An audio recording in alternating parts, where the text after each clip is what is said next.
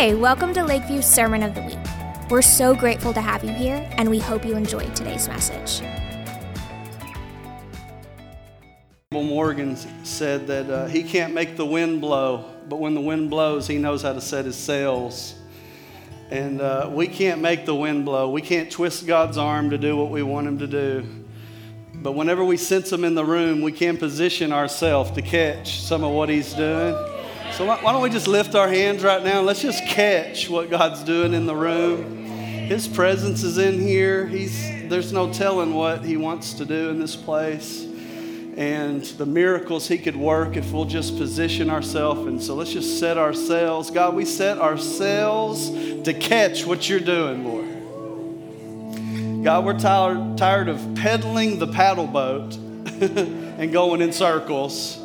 So we just stop pedaling and we just set ourselves and say, Holy Spirit, wind, blow in this place and get us to where we need to be, God. Not in our time, but in your timing. God, mold us and shape us, God. We're on, the, we're on your wheel. And we're not looking back at the potter saying, What are you doing? We're saying more. more shaping, more chiseling.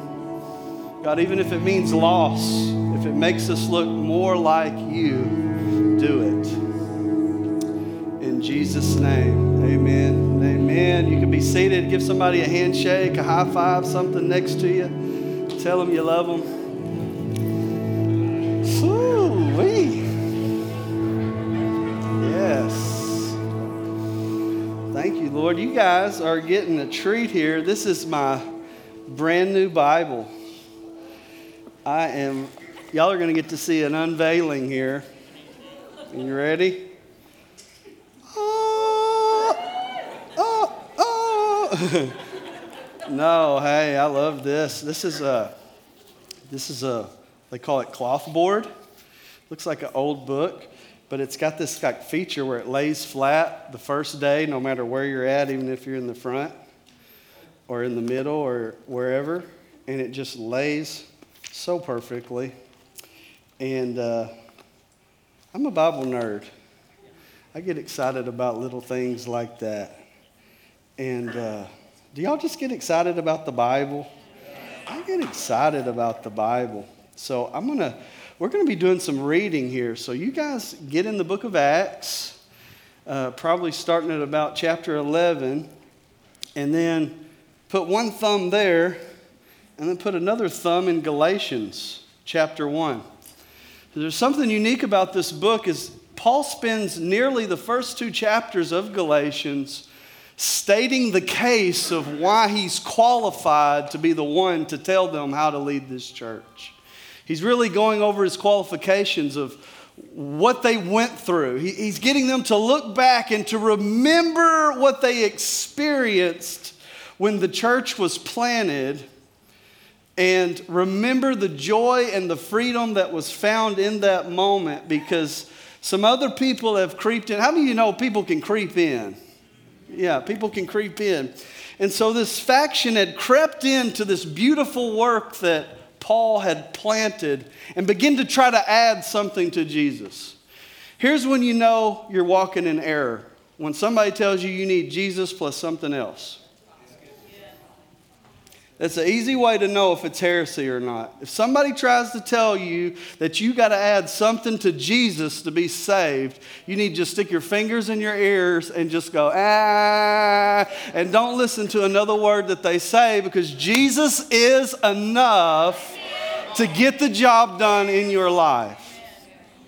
It's all about Him. He's the center. He's what the Bible's all about. If you're reading the Bible to get facts, you're reading the Bible for the wrong reason. You need to be reading that Bible to be having encounters with the person, the man, Jesus Christ. Otherwise, you'll get into religious exercises and be thinking that you're adding something to your salvation by reading that book. You're not adding one thing by reading this book. You get to read this book to find more about Him because He's that lovely and that beautiful, and you need to know who you're going to spend eternity with. Eternity starts right now. So you're practicing for heaven right now. John 17, and this is eternal life, that we may know him and the one in whom he is sent. so Paul is, uh, he gets angry. This is one of Paul's first letters. So Paul's uh, passionate about this church. It's one of the first churches he planted in this region of Galatia and Asia Minor. And so you see some passion spill out. You see, uh, just gets, gets real with us, okay? So he recounts his history with them uh, in Galatians, and there's just so much here. You ever felt like you've got, you ever pull on a strand of something and it keeps coming? And then when you think that's going to finish out, it's actually you find another strand and then you start pulling. I got all these strands in my hand here, and I've got to figure out how to braid this cord together to make all this make sense, okay? So let's just start like this. Let's start with Paul's journey toward having an encounter with Jesus Christ. Oh, and by the way, we're going to call this series Bewitched because Paul says in chapter 3, Oh, foolish Galatians, who has bewitched you? The NET says it this way Who has put you under a spell? And so we're going to um, we're going to dive in to some of that. So we're going to cover the first two chapters, chapter and a half probably today, but it's going to be more in a story form just to kind of lay, lay the foundation. So we're going to be bouncing in Acts and be bouncing back and forth in Galatians. Uh, now, Saul didn't start out as a Christian. And how many of y'all started out as a Christian? Yeah, no, not many people have that story. I think my wife was actually a Christian from the womb. She was like John the Baptist. She leapt in the womb after Jesus and just came out full of the Spirit of God. No, she did. I think she really, God does that sometimes where people get saved at a young age and just serve God and run hard after Him their whole life. And that's been my wife's story. I, on the other hand, turned and ran as hard as I could that way. Uh, but how many of you know whether you come to Him here or you come to Him there, uh, you just need to come to Him. you need to come to Him. So this is where the, the Apostle Paul is at. So he'd be known as Saul before this. So we're going to be going back probably 34 AD.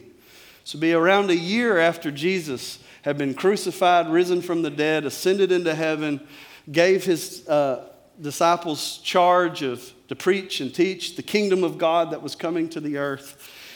And uh, so it was kind of localized right at first, right? Because you had everything happening there in Jerusalem. But something unique happened within Jerusalem is there started to be persecution, and Paul was part of this persecution. He started to persecute the people of God.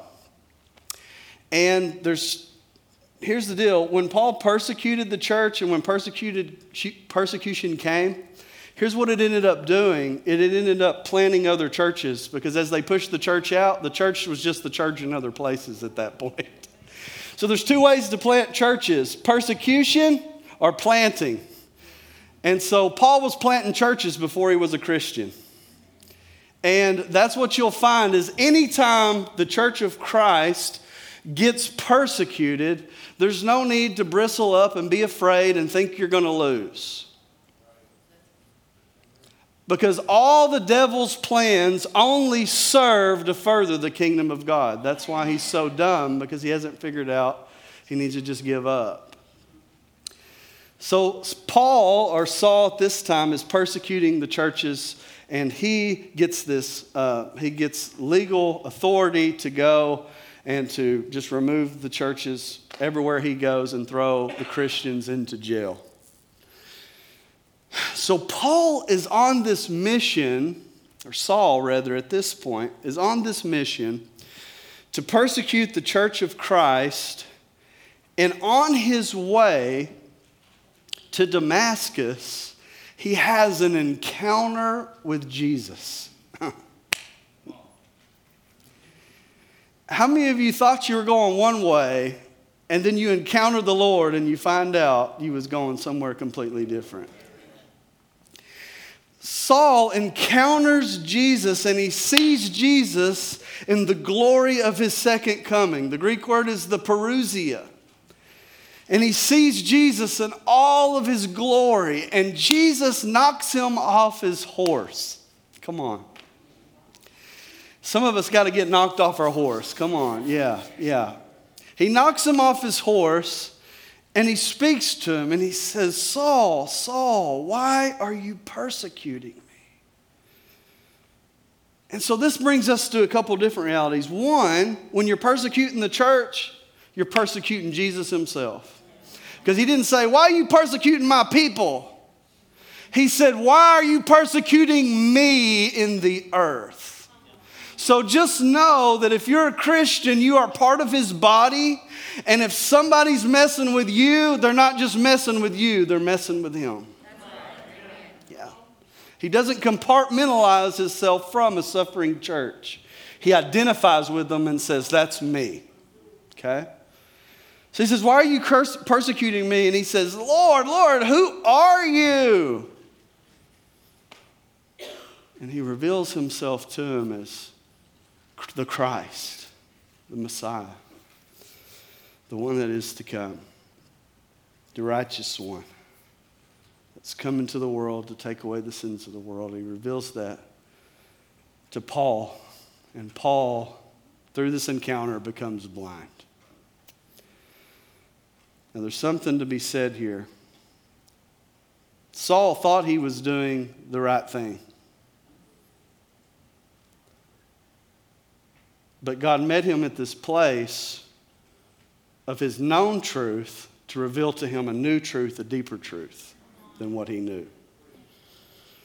So, someone on a journey for truth that is vehemently against God has more of a chance of encounter than somebody that's just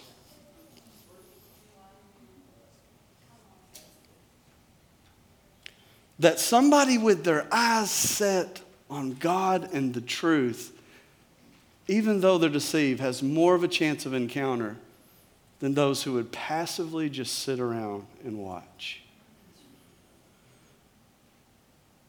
So here's Saul. He has an encounter. This would be the equivalent of an Osama bin Laden having an encounter with God and saying, oh, I'm a Christian now and I'm going to go around preaching the gospel everywhere.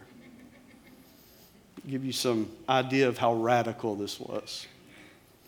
So he takes uh, three days after this encounter, the Bible says he's led by the hand into Damascus. Whoa, buddy. he's led by the hand into Damascus. Now, here's a man who bragged about how Jewish he was and how religious he was. He said in one place in Scripture that he was a Benjamite, circumcised on the eighth day, under the tutelage of Gamaliel. In other words, nobody's more Jewish than me. So he was under the reputation or under the um, idea that because of his nationality, because of his schooling, because of his tenure, because of his tradition, and because of his lineage, he was closer to God than other people. And now, that same man who was ready to arrest everybody has got to be led by the hand into a place he's not familiar with and come to the fact that he's actually blind and he knows nothing. God knows how to humble you. Can sit down. I know you like holding my hand, though. Come on now.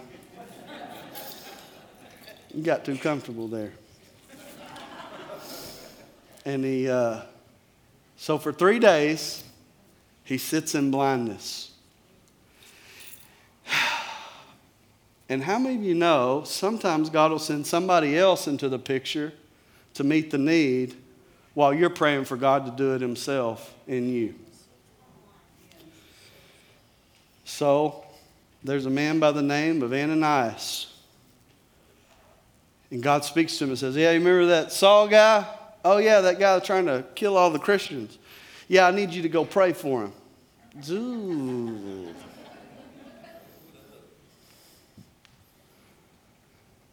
Uh, no, we're not doing that. God says, no, I need you to do this. Trust me. So Ananias finds where Saul is, lays hands on him, and he receives his sight. And now Saul's ruined for life. now, with the same aggression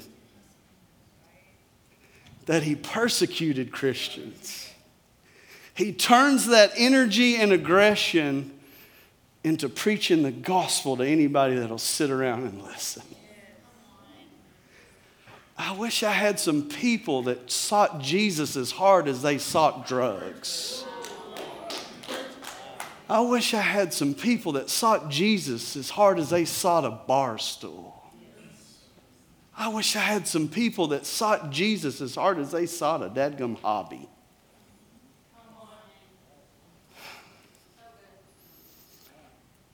I wish I had a people that sought Jesus as hard as they sought politics.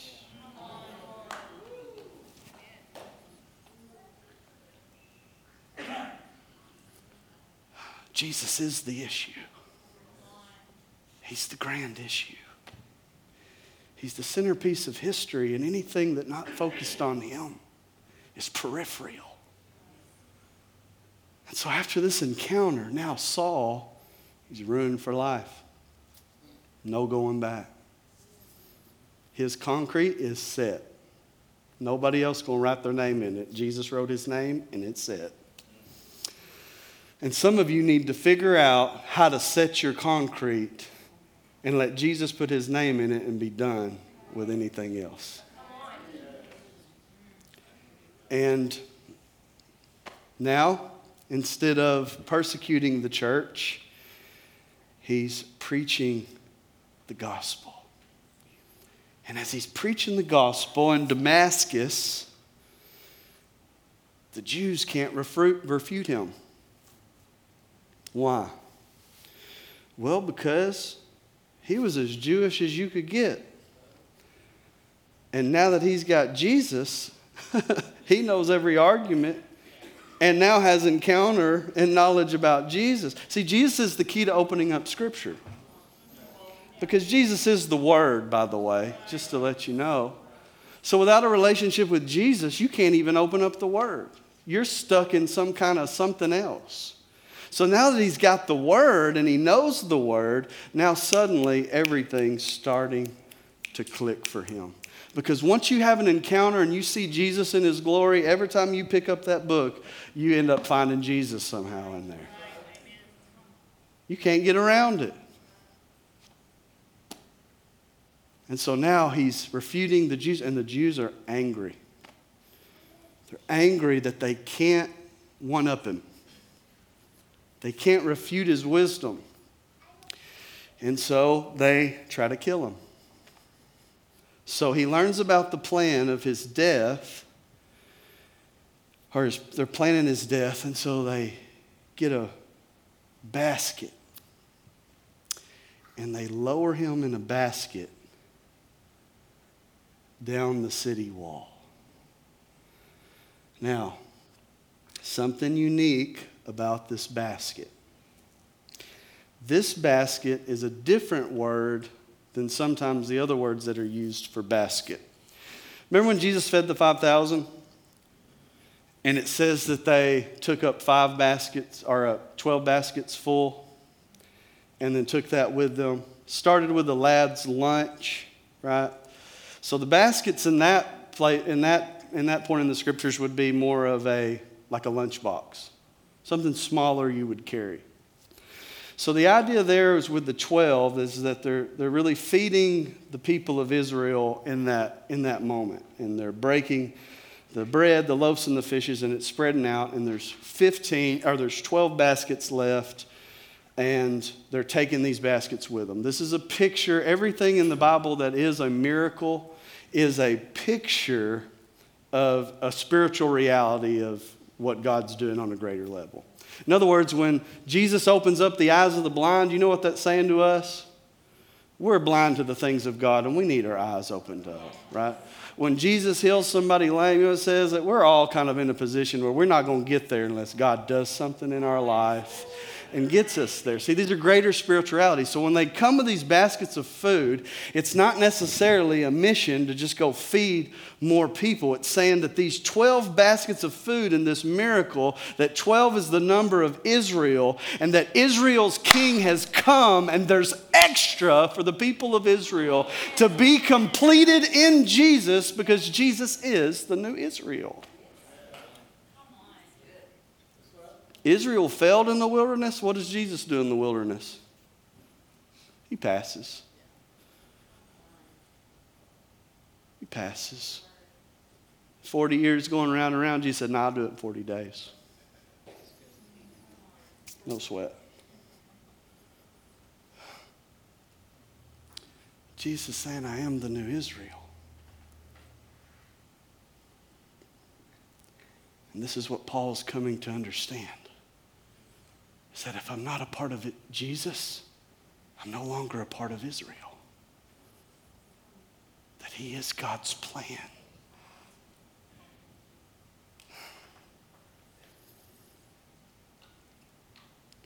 a Jewish friend of mine that uh, came to faith in Jesus, and he would say this he would say, um, You get converted because you're a pagan Gentile we get completed because Jesus is our Messiah. And I say, well, however you want to put it, I'm all in with Jesus. So, completed, converted, I'm in with, with the King, Jesus, okay? But aren't we always trying to latch on to some kind of pride of something when we have the reality of it right here and in our hearts and in our midst? We're trying to grab onto something. So there's a small basket. But in Mark chapter 8, Jesus feeds 4,000. Different encounter. And this group is Gentiles.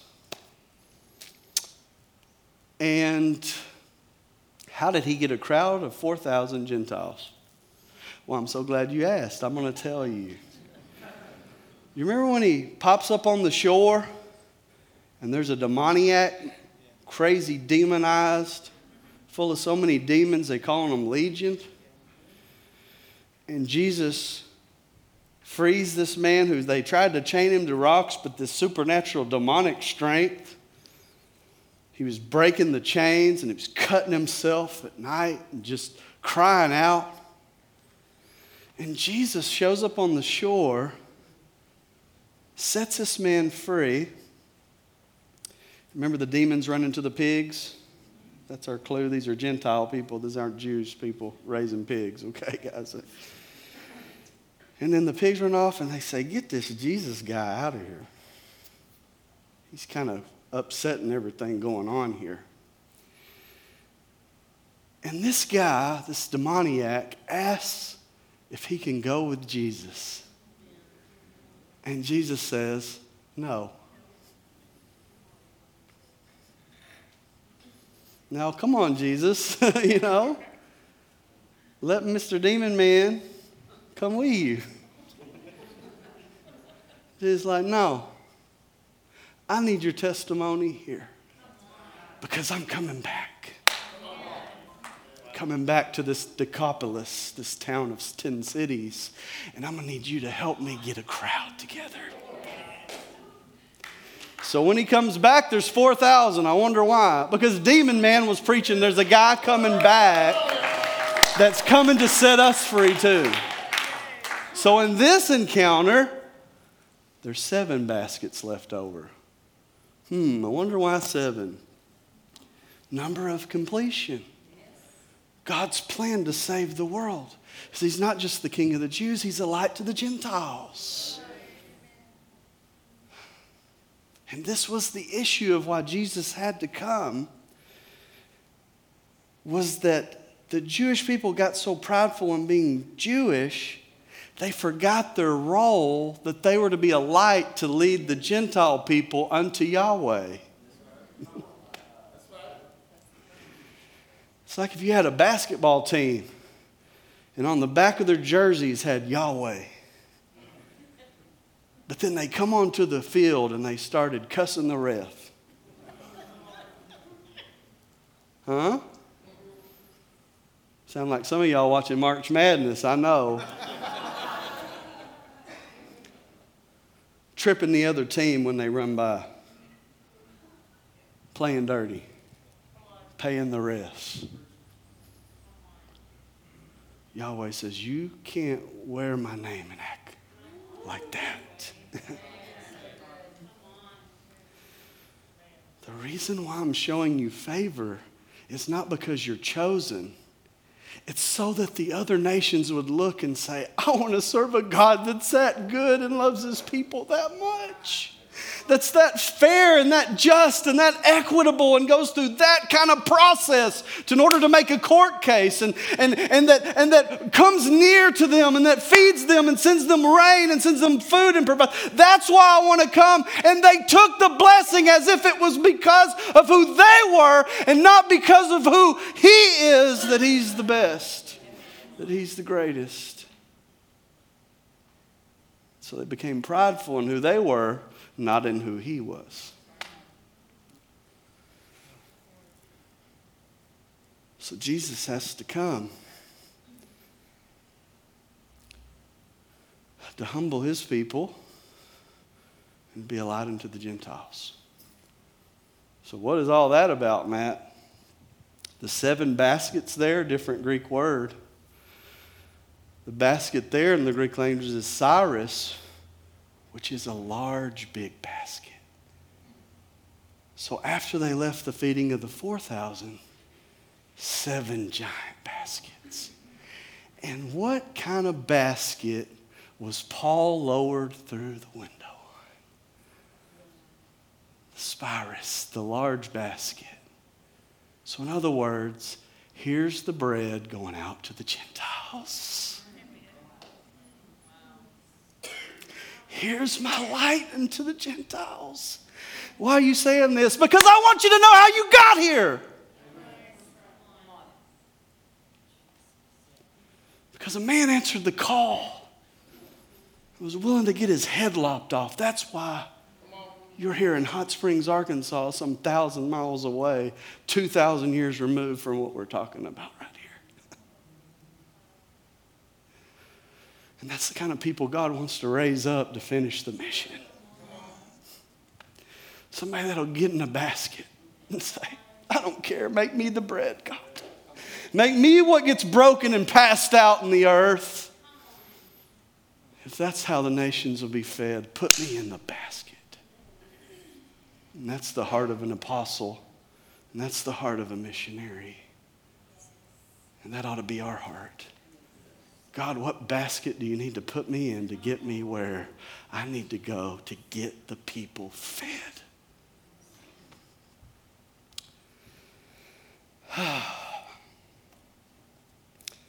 so Paul's lowered down, and for three years he preaches in Arabia and Damascus. And uh, let's look at Galatians chapter 1.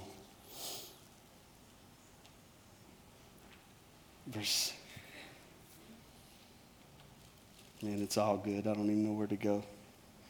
Verse 17 Nor did I go up to Jerusalem to see those who were apostles before me, but right away I departed to Arabia and then returned to Damascus. So here he's talking about this timeline, and what I'm telling you is what he's telling them. He wants them to know. He talks about how he persecuted them. He talks about how where he went, what he did, and so this is him telling the story and bringing them up to speed of what his uh, credentials are as being an, an apostle.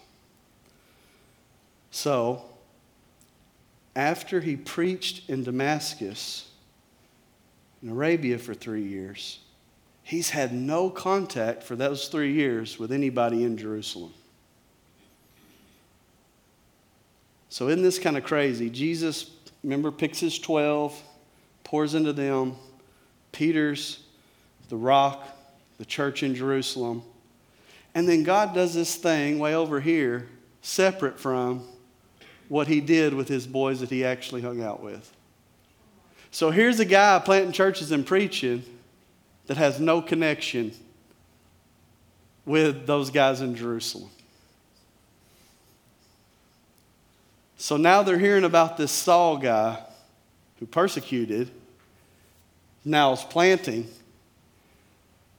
and they're wanting to know what's going on here. What's going on with this guy out here?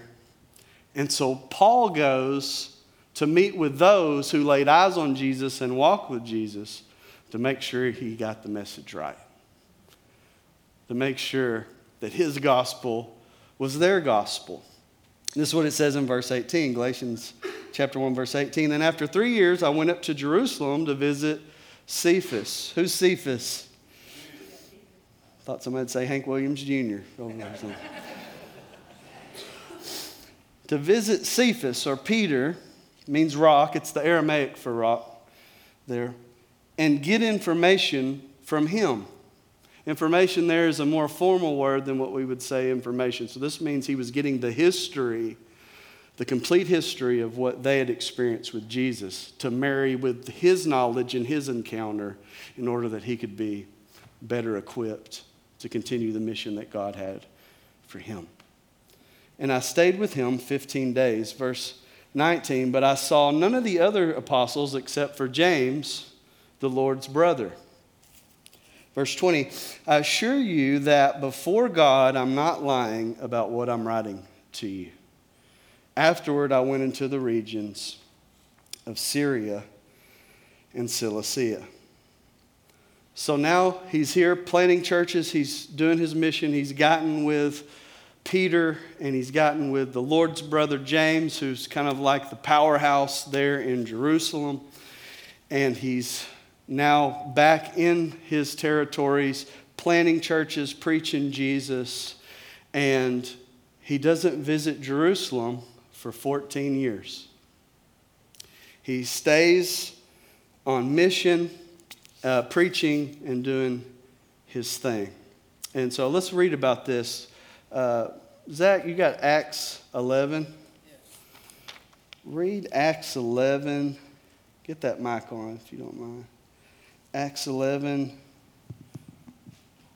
Okay, and here's why he goes Acts 11, verse 27 through 30. And in these days, the prophets came from Jerusalem to Antioch. Where Then- Paul was. Then one of them, named Agabus, stood up and showed by the Spirit that there was going to be a great famine throughout all the world, which also happened in the days of Claudius Caesar. Then the disciples, each according to his ability, determined to send relief to the brethren dwelling in Judea. This they also did and sent it to the elders by the hands of Barnabas and Saul. So, this is how he gets back to Jerusalem. And he visits Jerusalem and brings an offering because they're going through extreme famine at this time. So, they're seeing the body of Christ in such a way. Do you notice that the Bible, when Paul's letters and, and different things, it's never divided up into, I don't know, First Church of this, or Second Baptist this, or Lakeview Assembly over here, or the smallest segment that the church has ever broken down to for Paul is a city. That the idea is, is that when people are hurting here, when Jesus said, I'm hurting, when they're being persecuted, you're persecuting me.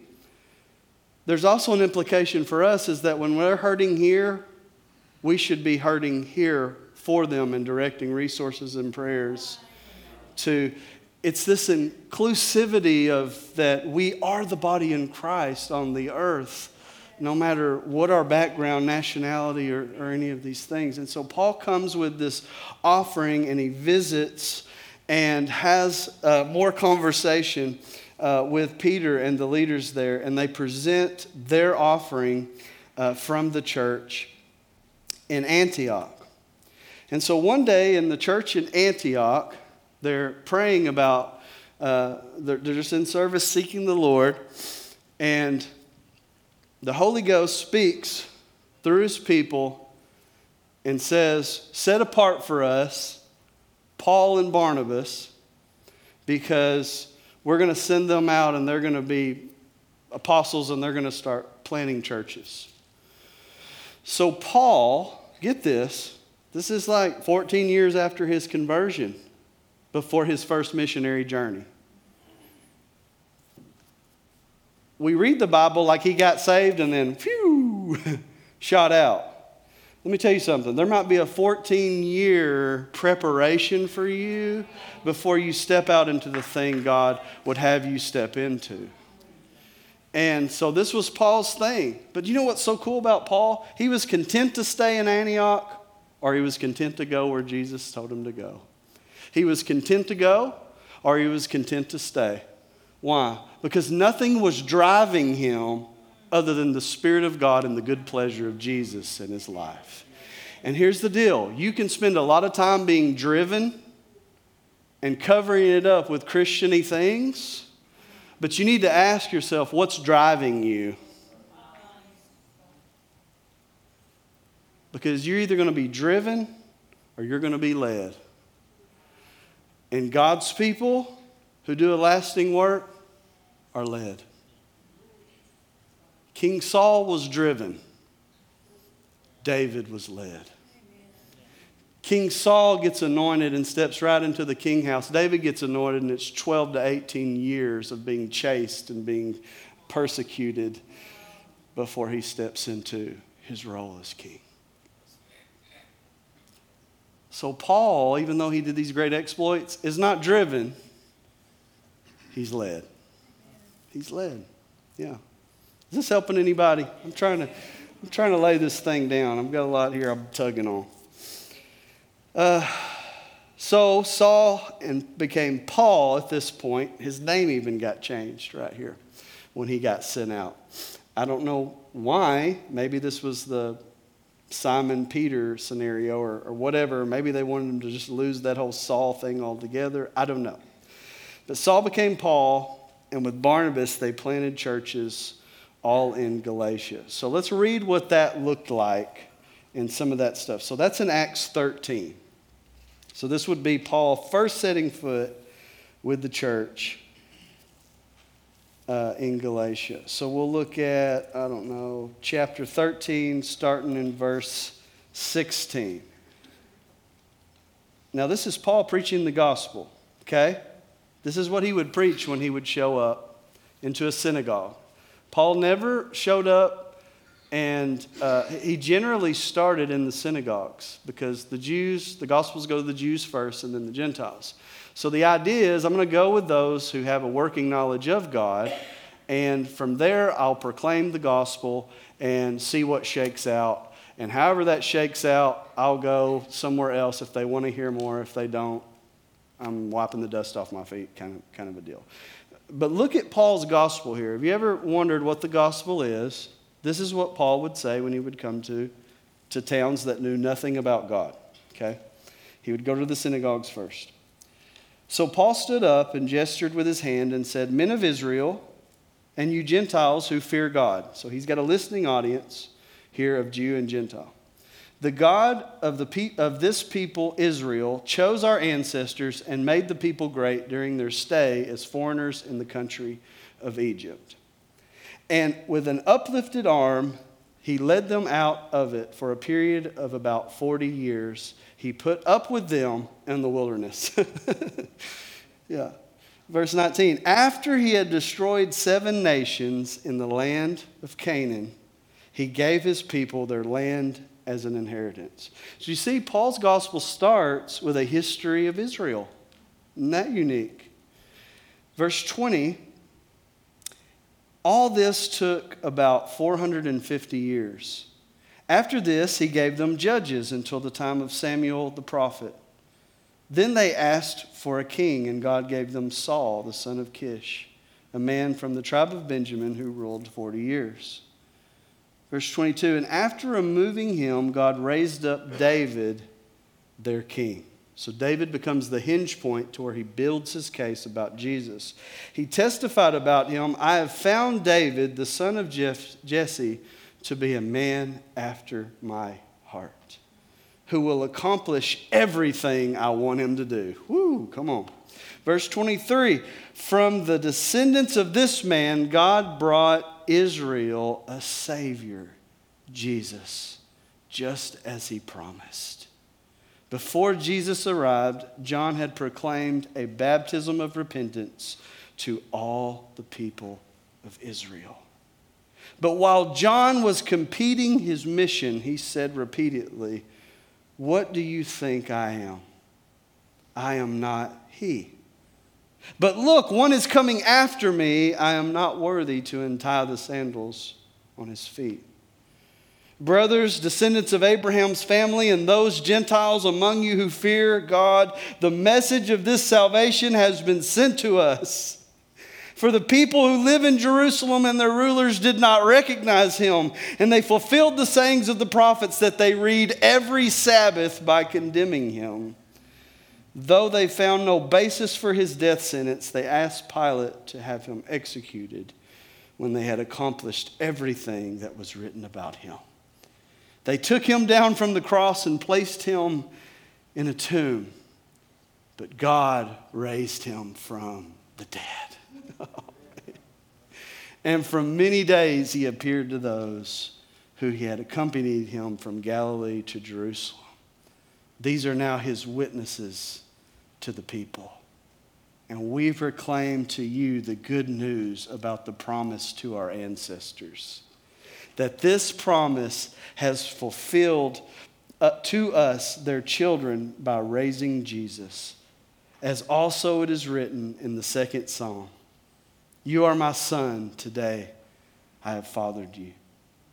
But regarding the fact that he has raised Jesus from the dead, never again to be in a state of decay, I love that.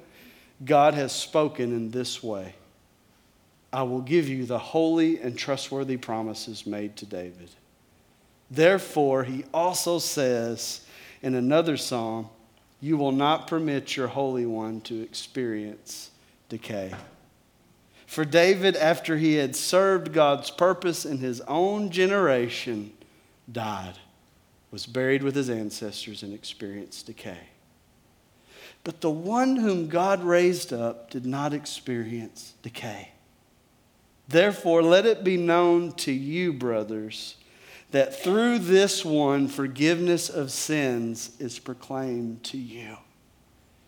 And by this one, everyone who believes is justified from everything from which the law of Moses could not justify you. Watch out then that what is spoken about the prophets does not happen to you. Look, you scoffers, be amazed and perish, for I'm doing a work in your, your days, a work you would never believe even if someone tells you. It's like God does the most unbelievable thing and then tells us to believe it. Thank you, God. That way, no men could get any, uh, uh, you know, uh, pride in it for thinking that they wove this thing together. Verse 42 as Paul and Barnabas were going out, the people were urging them to speak about these things on the next Sabbath. And when the meeting of the synagogue had broken up, many of the Jews and God fearing proselytes converts, followed Paul and Barnabas, who were speaking with them and were persuading them to continue in the grace of God. Wow. What a gospel. The issue in the gospel is the resurrection from the dead. It's the resurrection from the dead. That is the issue of the gospel. Why? Well, it puts Jesus in a whole other stratosphere. Think about this anybody that ever conquered anything was trying to conquer land, dirt. But do you know what he points out? He uses decay or death. What does yours say? Corruption, Corruption decay, death. Why? Because even though Alexander the Great conquered the known world in his 30s and then wept when he had nothing else to conquer, he died. And the same earth that he conquered, he turned back into.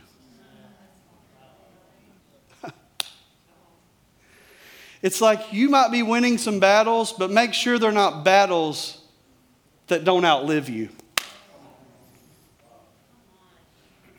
It's like, wow, you accomplished a lot, but it's all going to turn to dirt.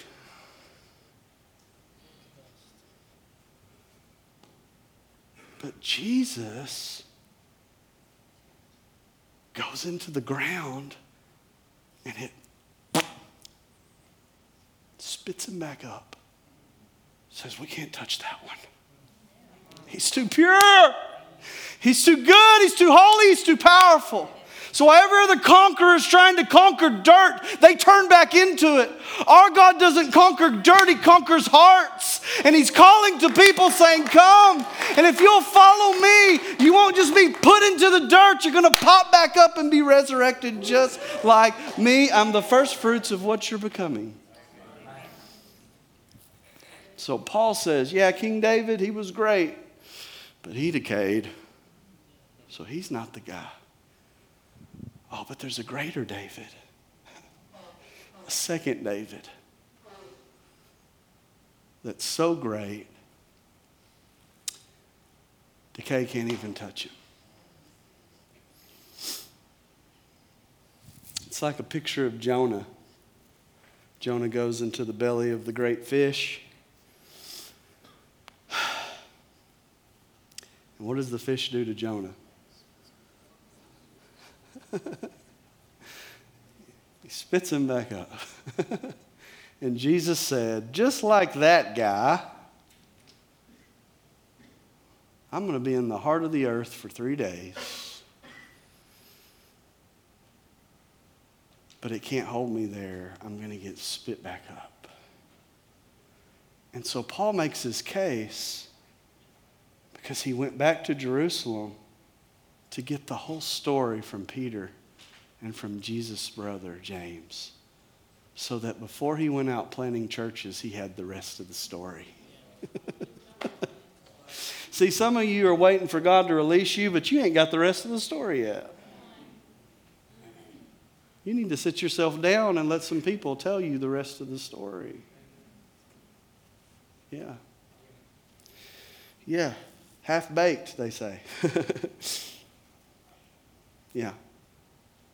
So they went on preaching this kind of gospel, going to the synagogues, getting persecuted. So at one point, these four churches Lystra, Iconium, uh, Pisidian Antioch, and, and uh, I don't know, geez, Derbe? I don't know. Four in southern Galatia there. He goes and preaches, and one of them, this guy, this lame man gets brought up. He gets miraculously healed from Paul's ministry he jumps up, starts declaring, uh, I think he starts declaring Paul as being Zeus. And they start toting him around the city saying, Zeus is here. And Paul's like, stop. They're ripping their clothes as men are trying to promote them and push them around and like crowd surf them throughout the city to talk about how great they are. And they're ripping their clothes because they can't stand the fact Jesus isn't getting the glory.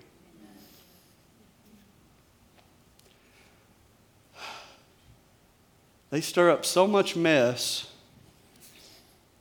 that finally, outside of Galatia, they take Paul and they stone him.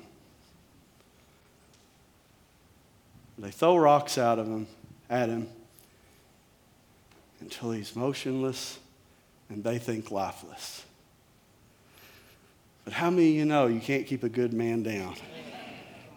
Because Paul was bad to the bone all the way. And he ain't going until God says he's going.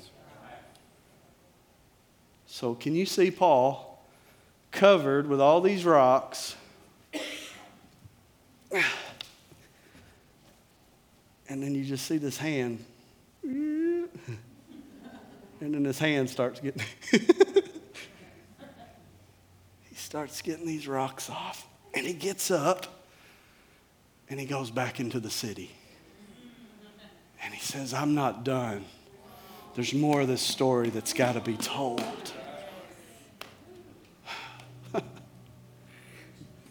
Don't play the guitar on me yet. I'm going to go late tonight.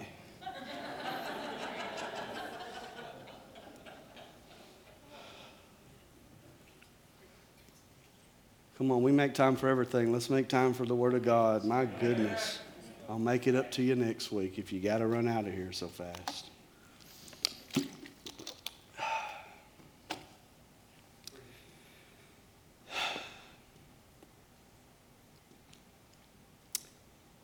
This was what Paul did to plant this church.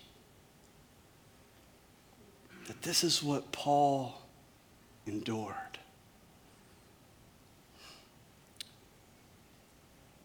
And so you can see why he gets a little upset when somebody comes up trying to mess with this ministry a little bit. And you know what I found? People will try to slip in and undo the work that you did and think they're doing God's work. Mm-hmm. And I don't know why exactly. I think people don't like to see people get free. I think it makes them uncomfortable because they have to say something like this either they're right and I'm wrong, and I don't want to be wrong. So let me get them back in the prison with me so I can look right.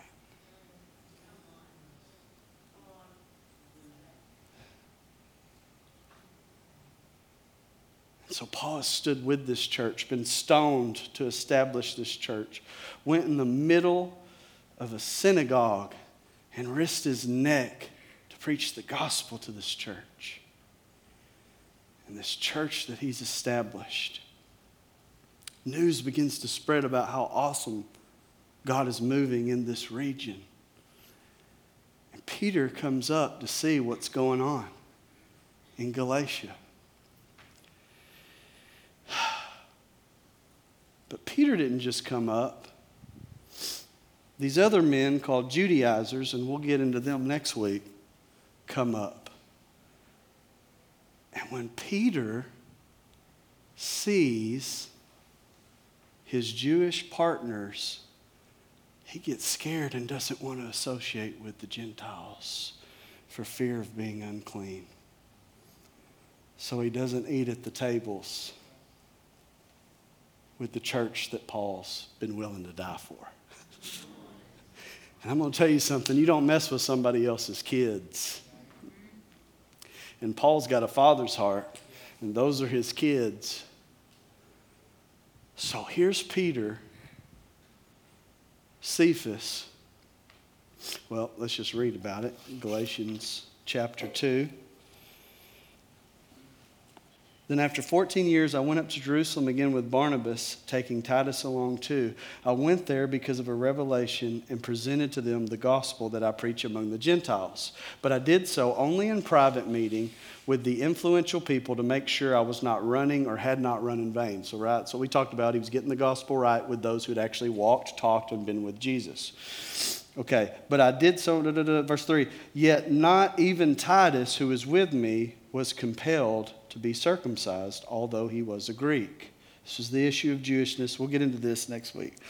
Now, this matter arose because of the false brothers with false pretenses who slipped in unnoticed to spy on our freedom that we have in Christ Jesus to make us slaves. But we did not surrender to them even for a moment in order that the truth of the gospel would remain in you. But from those who were influential, Whatever, that, whatever they were makes no difference to me because God shows no favoritism between people. Get that? Those influential leaders added nothing to my message. On the contrary, when they saw that I was entrusted with the gospel to the uncircumcised, just as Peter was entrusted with the gospel to the circumcised, for he who empowered Peter for his apostleship to the circumcised also empowered, empowered me for my apostleship to the Gentiles.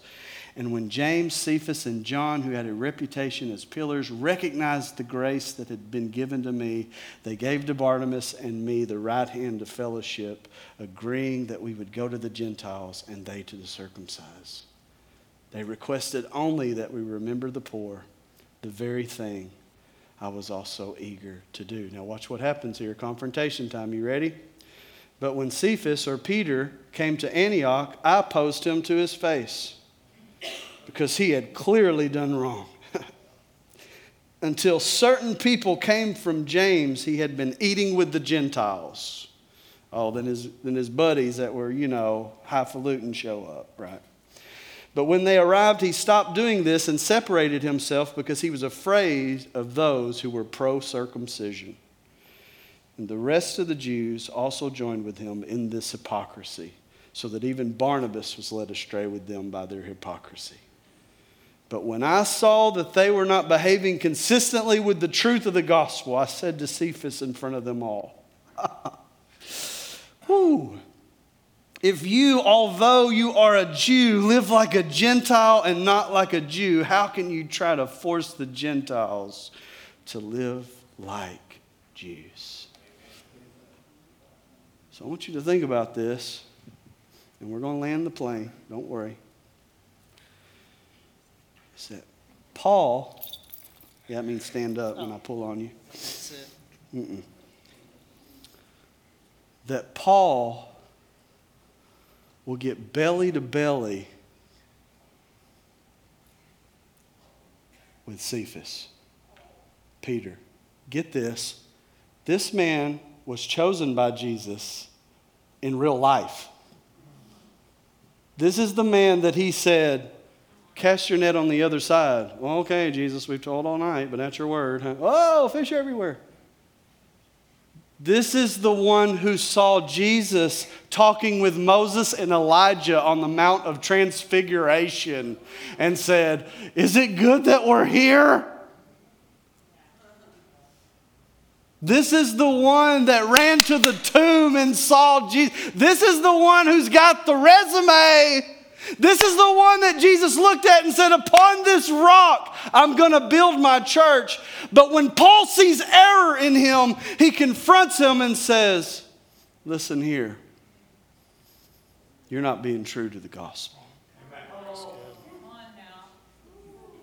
I've seen your resume, Cephas, but the truth is more important than where you've been.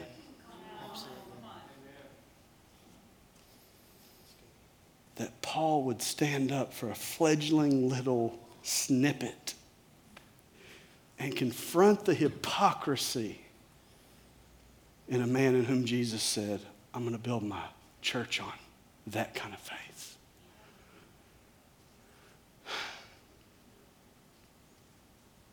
So, this is Paul's church. this is Jesus' church. And you're going to see next week Paul takes the gloves off because he ain't playing no games when it comes to God's people. Even if it means confronting someone who's had more experiences than him.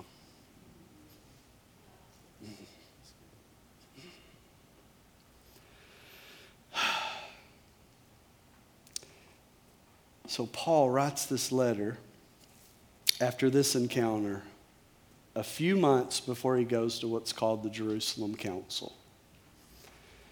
And you can read about that in Acts chapter 15. The idea is in the Jerusalem Council, these new Gentiles that are coming in, what do we do with them? What do we do with them? And their consensus comes to this reality James, the brother of Jesus, hearkens from a scripture in Amos that says David's fallen tent will be rebuilt. That doesn't have the borders and boundaries that the tabernacle or Solomon's temple had. That there was one chamber in David's tent at Shiloh, and it was everybody got to look at the ark and worship the king. James gets that scripture and says, let's not make it hard for these Gentiles to get in. And my admonition to y'all is don't make it hard for people to find Jesus and get in.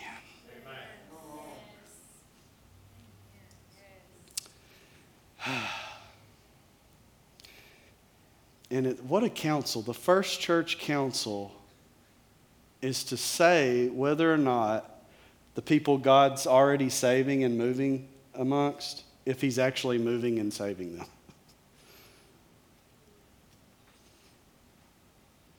But isn't that just like church? Oh, you can't do it that way. It's got to be done this way. Oh, it's got about this. What about this? Oh, oh.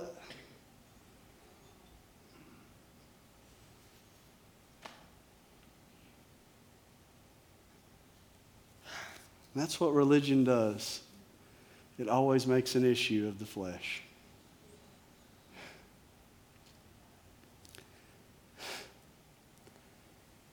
Because some had flesh on their private parts and the other didn't.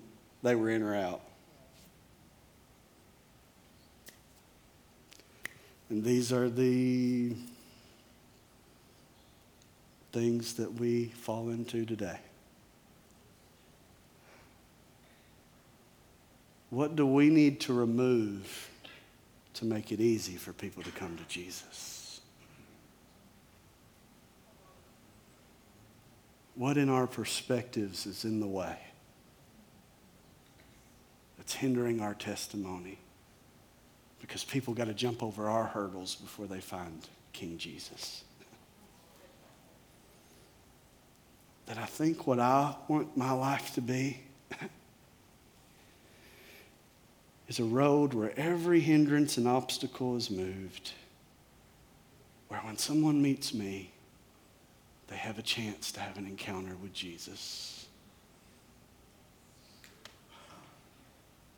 And not some religious tradition that I'm trying to prop up and pretend is making me better than someone else.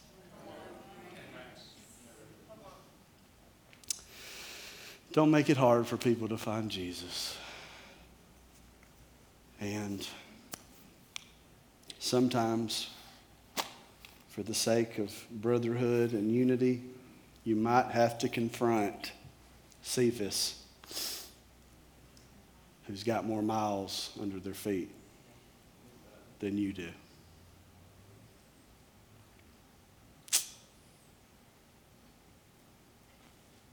The gospel's that worth it. The gospel's that worth it. Jesus Church, is that worth it? Let's pray. Lord, we thank you, God. Just like Paul loved the Galatians, you love us with the same intensity. And Lord, let us have this kind of intensity for our people.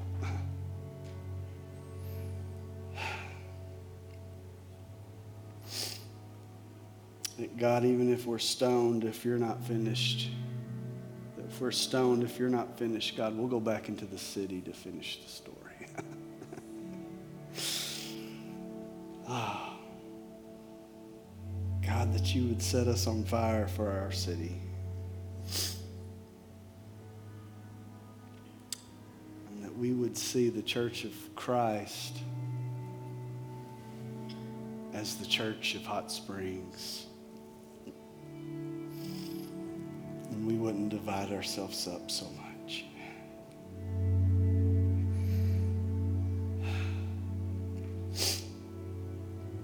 God, that we would humble ourselves to those who know more and wait until we get the right hand of fellowship before we go off and start some ministry.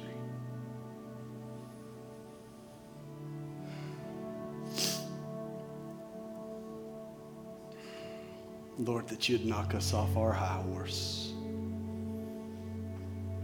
even if it blinds us to get us to see again.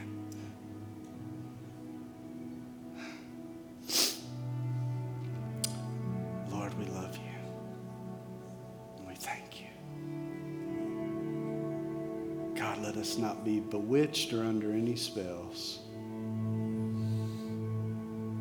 And we just speak to that. Anybody using manipulation to get what they want, we just speak to that spirit right now and we tell it to go and to stop. That we're not under a spell and we won't be driven like that. Going to be led by the Spirit of God in all that we do. We thank you and we love you. In Jesus' name, amen amen. Thanks for tuning in. Our hope is that these messages will help you on your journey of discovering who Christ is and who you are in Him. You can learn more about our ministry at lvahs.org or follow us on Instagram at lakeview.hs.